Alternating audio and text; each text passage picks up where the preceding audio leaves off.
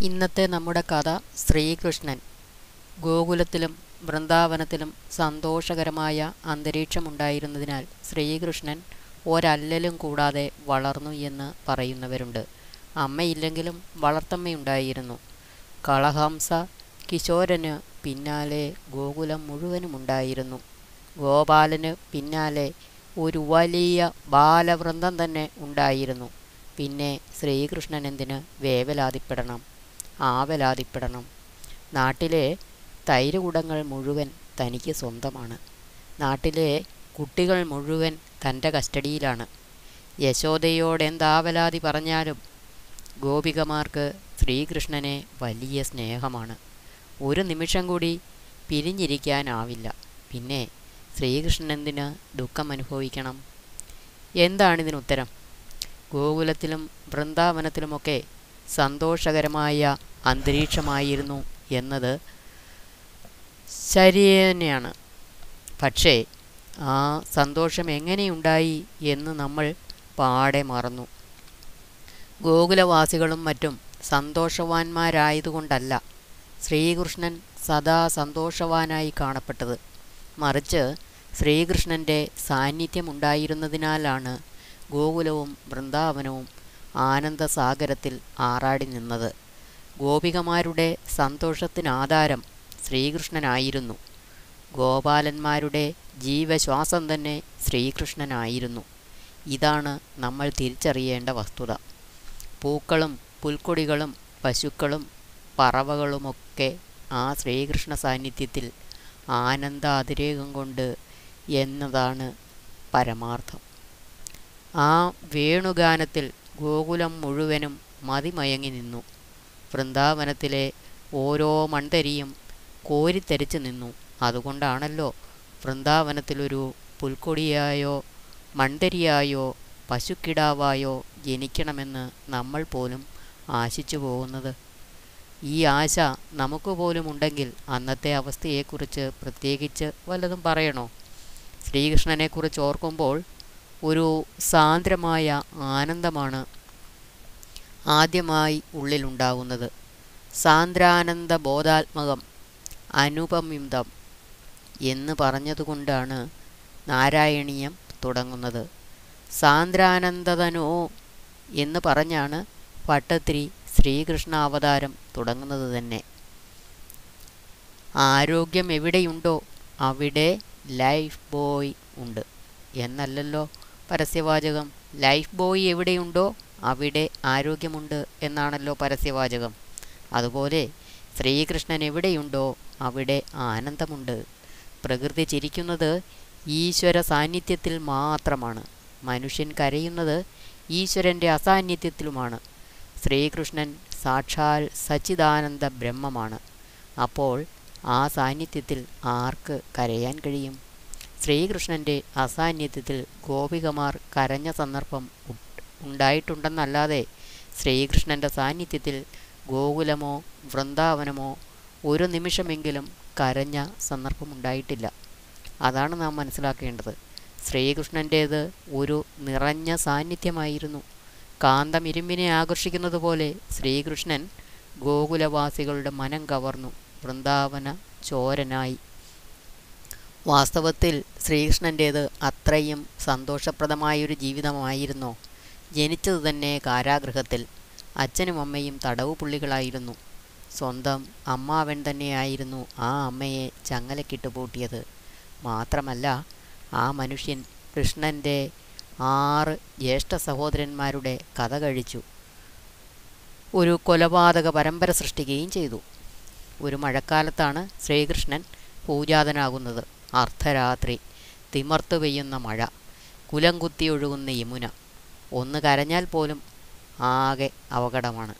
കാവൽക്കാർ ഉണരും ഹംസൻ കഥയറിയും മൂപ്പർ വാളെടുക്കും പിന്നെ പലതും സംഭവിക്കും. അങ്ങനെ ഒരാൾ ഒരാൾ മാറാട്ടത്തിന് കൃഷ്ണൻ വിധേയനായി. അമ്മിഞ്ഞപ്പാൽ നുകർന്നു കിടക്കേണ്ട വൻ വിധിയുടെ വിളയാട്ടം മൂലം ഒരു രാത്രി കൊണ്ട് തന്നെ നന്ദഗോകുലത്തിലെത്തി. അമ്മയെ ആ അർദ്ധരാത്രിയിൽ വിട്ടുപിരിയേണ്ടി വന്നു. ഒരു കൊട്ടയിൽ വാസുദേവൻ തലച്ചുമടായി ശ്രീകൃഷ്ണനെ ഗോകുലത്തിലെത്തിച്ചു. അതായത് അങ്ങേ എടുത്തുകൊണ്ട് അത്യന്ത ഭാഗ്യശാലിയായ വാസുദേവർ പുറപ്പെട്ടു. എന്നേ ഭട്ടത്തിരി പറയുന്നുള്ളൂ. പിന്നാലെ വന്ന ഏതോ ചിത്രകാരനാണ് ശ്രീകൃഷ്ണനെ ഒരു കൊട്ടയ്ക്കുള്ളിലാക്കി തലച്ചുമടാക്കിയത്. ആ കുരിശും ശ്രീകൃഷ്ണന് വഹിക്കേണ്ടി വന്നു. ആ പാതിരാവിലാരാണാവോ? വാസുദേവർക്കൊരു കൊട്ട കൊടുത്തിരിക്കുക. യശോദ പോറ്റമ്മയായി. ഗോകുലം ആ പ്രവാസിയുടെ നാടായി. ഗോപികമാരുടെ കണ്ണിലുണ്ണിയായി.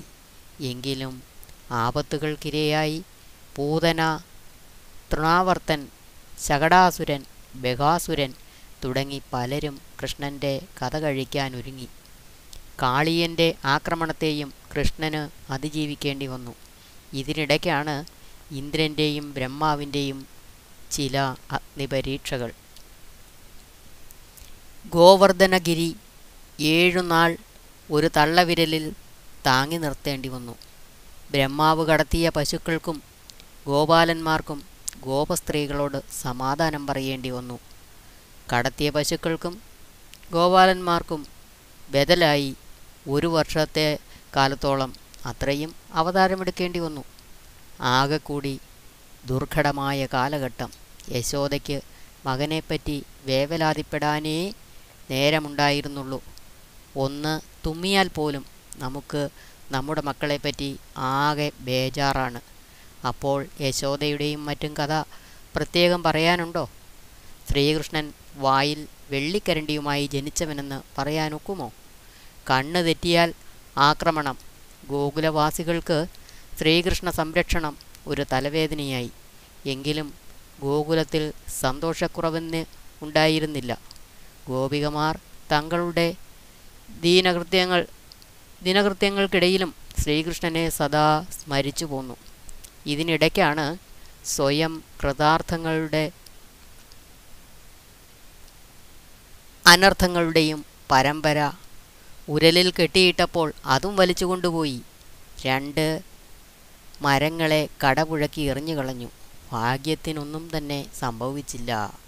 വെണ്ണ കട്ടതിനും അടി കിട്ടിയതിനൊന്നും കണക്കില്ല. എങ്കിലും പരാതിയും പരിഭവവും ഒന്നും തന്നെ ഇല്ല. ഇതിനിടയ്ക്ക് ഗോപിക വസ്ത്രാപകരണം നടത്തി ചരിത്രത്തിൽ കുപ്രസിദ്ധിക്കാരുടെ പട്ടികയിൽ ഒന്നാം സ്ഥാനം കരസ്ഥമാക്കി. പിന്നീട് സ്യമന്തകരത്നം മോഷ്ടിച്ച അപവാദ കേസിലും കുടുങ്ങി. കുരുക്ഷേത്ര യുദ്ധത്തിൽ പാണ്ഡവപക്ഷം ചേർന്ന് അധർമ്മയുദ്ധം നടത്തിയെന്ന ഖ്യാതിക്കും ശ്രീകൃഷ്ണനൊടുവിൽ പാത്രമായി.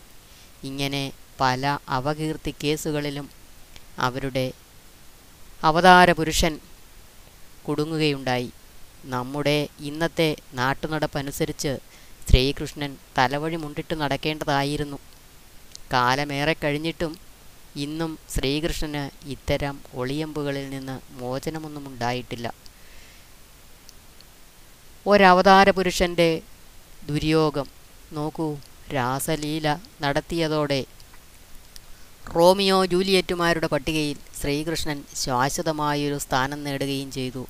പതിനാറായിരത്തെട്ട് കല്യാണം കഴിച്ചെന്ന് പറഞ്ഞ് ആധുനിക സമൂഹം ശ്രീകൃഷ്ണനെ തേജോവധവും ചെയ്യുന്നുണ്ട്. ഇതിനു പുറമെയാണ് അമ്മാവനെ കൊന്നെന്ന് പറഞ്ഞുള്ള അവഖ്യാതി. ശ്രീകൃഷ്ണന്റെ കഷ്ടസ്ഥിതിയെപ്പറ്റി എന്തു പറയാനാണ്? ഭഗവാൻ സുഖമായും സമാധാനപരമായും വാണെന്ന് ന്യായമായും കരുതാമോ? ഉന്നത കുലജാതനൊന്നുമായിരുന്നില്ല ശ്രീകൃഷ്ണൻ. ഒരിടയ ചെറുക്കൻ ചുണ്ടിൽ വെള്ളിക്കരണ്ടിയുമായിട്ടല്ല ജനിച്ചതെന്ന് ചുരുക്കം. പശുക്കളെ മേയ്ക്കലായിരുന്നു കുലത്തൊഴിൽ. പുല്ലാങ്കുഴൽ വായിക്കലും വെണ്ണകക്കലുമായിരുന്നു വിശ്രമവേളയിലെ വിനോദങ്ങൾ സാധാരണഗതിയിൽ ചരിത്രത്തിൽ ഒരിക്കലും ഇടം തേടാത്ത ഒരു സാധാരണ കഥാപാത്രം. കാലം കാറ്റിൽ പറത്താവുന്ന ഒരു കഥാപാത്രം. പാരമ്പര്യം അവകാശപ്പെടാനില്ല. പല അപകീർത്തി കേസുകളിലും കുടുങ്ങി കുപ്രസിദ്ധി ആർജിക്കുകയും ചെയ്തു. ഇന്നത്തെ നിലയ്ക്ക് ഒരു ജാമ്യമില്ലാ വാറണ്ട് നിശ്ചയം കിട്ടും. പല രാക്ഷസന്മാരുടെ ആക്രമണങ്ങളെ അതിജീവിക്കേണ്ടി വന്നു. ഒടുവിൽ പെണ്ണിനെ കട്ടുകൊണ്ടുവന്ന് കല്യാണം കഴിച്ചെന്ന അവയ്ക്കാധിക്യം പാത്രമായി. ഭാരിച്ച ചുമതലകളായിരുന്നു. ഇന്ദ്രൻ പരീക്ഷിച്ചപ്പോൾ ഏഴ് ദിവസം ഒറ്റ വിരൽ ഗോനർദ്ധനത്തെ പൊക്കിപ്പിടിച്ചു നിൽക്കേണ്ടി വന്നു. കാളിന്തിയാറ്റിലെ ജലം കുടിച്ച് കാലികൾ ചത്തൊടുങ്ങിയപ്പോൾ കാളിയനെ ഒതുക്കേണ്ടി വന്നു. വിവസ്ത്രനായി പാഞ്ചാലി അപമാനിതയാകും എന്ന ദുർഘട സന്ധിയിൽ. ബിന്നിമില്ലുകാരുടെ സഹായമില്ലാതെ ശ്രീകൃഷ്ണന് നിമിഷാർത്ഥം കൊണ്ട് കിലോമീറ്റർ കണക്കിന് സാരി ഉണ്ടാക്കി നിൽക്കേണ്ടി വന്നു. അതുപോലെ അക്ഷയപാത്രത്തിൽ പറ്റിപ്പിടിച്ചിരുന്ന ഒരു കഷ്ണം ചീരയില കൊണ്ട് ദുർവാസാവിനും പാരിവാരങ്ങൾക്കും വേണ്ട വിഭവസമൃദ്ധമായ സദ്യ ഒരുക്കേണ്ടി വന്നു. പാണ്ഡവർക്ക് വേണ്ടി ദൂതിനു പോയി അപമാനം വാങ്ങി കെട്ടേണ്ടി വന്നിട്ടുണ്ട്. സ്വന്തം സഹാവിനു വേണ്ടി വെറുമൊരു തേരോട്ടിയായിട്ടും കൃഷ്ണന് റോളെടുക്കേണ്ടി വന്നിട്ടുണ്ട്. അങ്ങനെ ശ്രീകൃഷ്ണന് രക്ഷകനായും സ്രഷ്ടാവായും തുണിമില്ലുകാരനായും ദൂതനായും സഹാവായും പാചക വിദഗ്ധനായും ഒക്കെ മാറേണ്ടി വന്നിട്ടുണ്ട്. കുരുക്ഷേത്ര ഭൂമിയിൽ ആയുധം അടിയറ വെച്ച് അർജുനൻ ഹസ്തിനപുരിയിലേക്ക് ടിക്കറ്റ് എടുക്കാൻ നിന്നപ്പോൾ കൃഷ്ണന് ഉപദേശിയായും ഗുരുവായും മാറേണ്ടി വന്നു. ശിഷ്യൻ കുഴയ്ക്കുന്ന ചോദ്യങ്ങൾ തന്നെ ചോദിച്ചു. അവയ്ക്കെല്ലാം നമ്മുടെ യു ജി സി പ്രൊഫസർമാരെക്കാൾ വ്യക്തമായ സത്യസന്ധമായും ഉത്തരങ്ങൾ നൽകേണ്ടി വന്നു. പതിനെട്ട് അധ്യായങ്ങൾ നീളുന്ന ഗിരിപ്രഭാഷണം തന്നെ കൃഷ്ണന് കാച്ചേണ്ടി വന്നു. എന്നിട്ട് അവനവന് യുക്തമെന്ന് കരുതിയ മട്ടിൽ പ്രവർത്തിച്ചോളാനും പറഞ്ഞു. അതാണ് ശ്രീകൃഷ്ണൻ. നമുക്ക് നൽകിയ സ്വാതന്ത്ര്യം ഒരു സർവതന്ത്ര സ്വതന്ത്രന് മാത്രമേ ഇനിയും ഇത്രയും സ്വാതന്ത്ര്യം ലോകത്തിന് നൽകാനാവൂ. ശ്രീകൃഷ്ണൻ സർവതന്ത്ര സ്വതന്ത്രനായിരുന്നു. ഭഗവാൻ പലതരം കഷ്ടതകൾ അനുഭവിച്ചു എന്നത് നമ്മുടെ തോന്നൽ മാത്രം. ക്ലേശങ്ങൾ അനുഭവിക്കുന്നവന് ലോകത്തെ ഒരിക്കലും സന്തോഷിപ്പിക്കാനാവില്ല. സ്വാതന്ത്ര്യം അനുഭവിക്കാത്തവന് ലോകത്തിന് സ്വാതന്ത്ര്യം നൽകാനാവില്ല. ക്ലേശം സ്വാതന്ത്ര്യം എന്നൊക്കെ പറയുന്നത് വെറും വീക്ഷണമാണ്. ഞാൻ സ്വതന്ത്രനെന്ന് കരുതിയാൽ ഞാൻ സ്വാതന്ത്ര്യം അനുഭവിക്കുന്നു. ഞാൻ ക്ലേശിക്കുന്നു എന്ന് കരുതിയാൽ ഞാൻ ക്ലേശിക്കുന്നു. അതത്ര തന്നെ. ശ്രീകൃഷ്ണൻ വാസ്തവത്തിൽ വാസ്തവത്തിലൊരു സ്ഥിതപ്രജ്ഞനായിരുന്നു. ക്ലേശങ്ങൾ വന്നു അപകീർത്തിയുണ്ടായി ഒടുവിൽ സ്വന്തം നാട്ടുകാരും നാടും തന്നെ പ്രളയത്തിനിരയായി.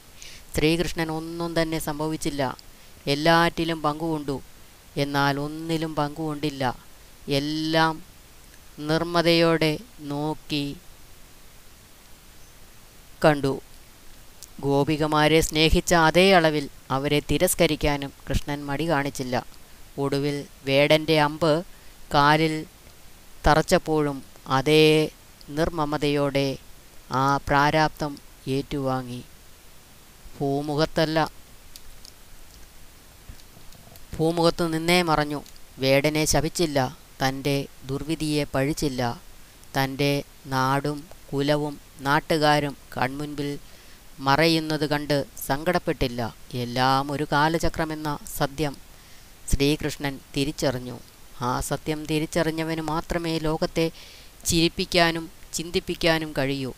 All the world is a stage എന്ന് പറയുമ്പോഴതിൽ ഒരു വലിയ ചിരിയും ചിന്തയും ഉള്ളടങ്ങിയിരിക്കുന്നു. ശ്രീകൃഷ്ണൻ കേശ് ക്ലേശവും അനുഭവിച്ചില്ല ദുഃഖവും അനുഭവിച്ചില്ല. സദാ ആനന്ദമയനായി നിലകൊണ്ടു എന്നാണ് തൈത്തരീയം പറയുന്നത്.